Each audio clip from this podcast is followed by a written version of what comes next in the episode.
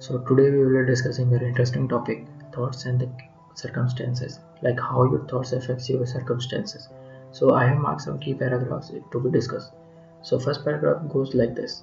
Man's mind may be like to the garden, which may be cultivated intelligently or allowed to run wild, but whether to cultivate it or to neglect it, it must and will bring forth. If no useful seeds are put there into it, then an abundance of useless weed seeds will fall therein and will continue to produce their own kind. To understand this, we have to take an example. Like we all have a garden in our home, we want to plant that that flowers which gave us fragrance. So we will be a joyful, uh, joyful situation. And same goes to our thoughts. We have to plant our thoughts in such a way that it will give us joy. Now some of may think that why we have to cultivate the thought like why you have to plant good thoughts. We can't neglect to plant good thoughts. If we won't plant then there will be the bad thoughts or the same as like in the garden like bad grasses the weeds which we called. So they will hamper our beauty of the garden. So we have to plant that good thoughts in order to enjoy the things the situation by pursuing this process, a man sooner or later discovered that he is the master gardener of his soul, director of his life,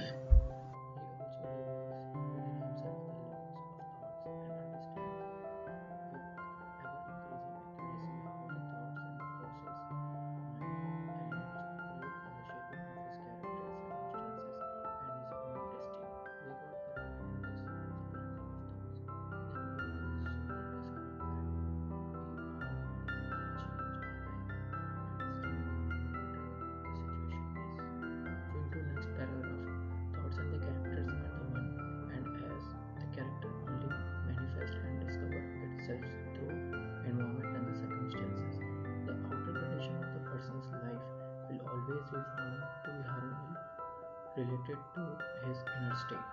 What does this mean? This means that kind of which we are inside, it reflects the situation outside ourselves.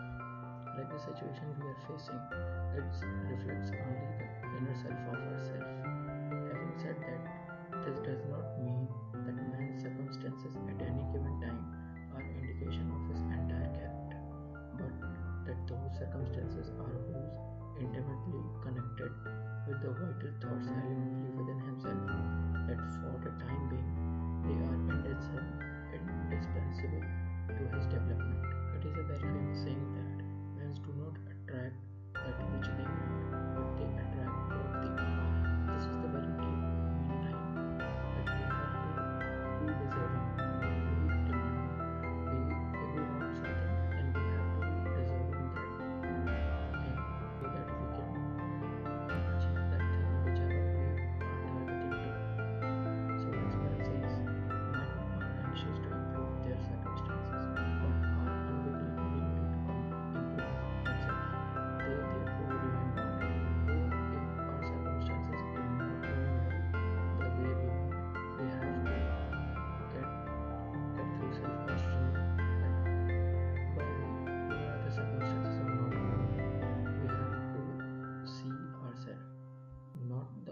situation. We have to interpret in the other way to be the solution oriented. The man who does not shrink from self purification and can never fail to accomplish the object upon which his heart is set. This is an truly of earthly as heavenly as things. When the man whose sole object is to acquire wealth must be prepared to take great personal sacrifice before he can accomplish such objects. Moving on to the next para. Good thoughts and actions can never produce bad result. Bad thoughts and the action can never produce good results. This but saying that nothing can come from corn but corn. Nothing from never settles to settle nettles. Men understand this law in the natural world and work with it, but few understand its mental and moral world, and therefore they do not operate with this. Suffering is always effect of wrong thoughts in some directions. It's indication that the individual is out of harmony with himself, with the law of his being. It means that if you are getting wrong thoughts and suffering, then you have to look upon yourself, like whether you have planted bad thoughts or not. There are some lines in the poetic form which I want to read before you. So listen. So you will be what you will to be. Let failure find its false content in that poor world environment, but spirit scorn it and is free. Is the matter of time. It conquers space. It cows that boastfully it triggers chance and bids entreaty circumstance. Uncrowned and will servants place.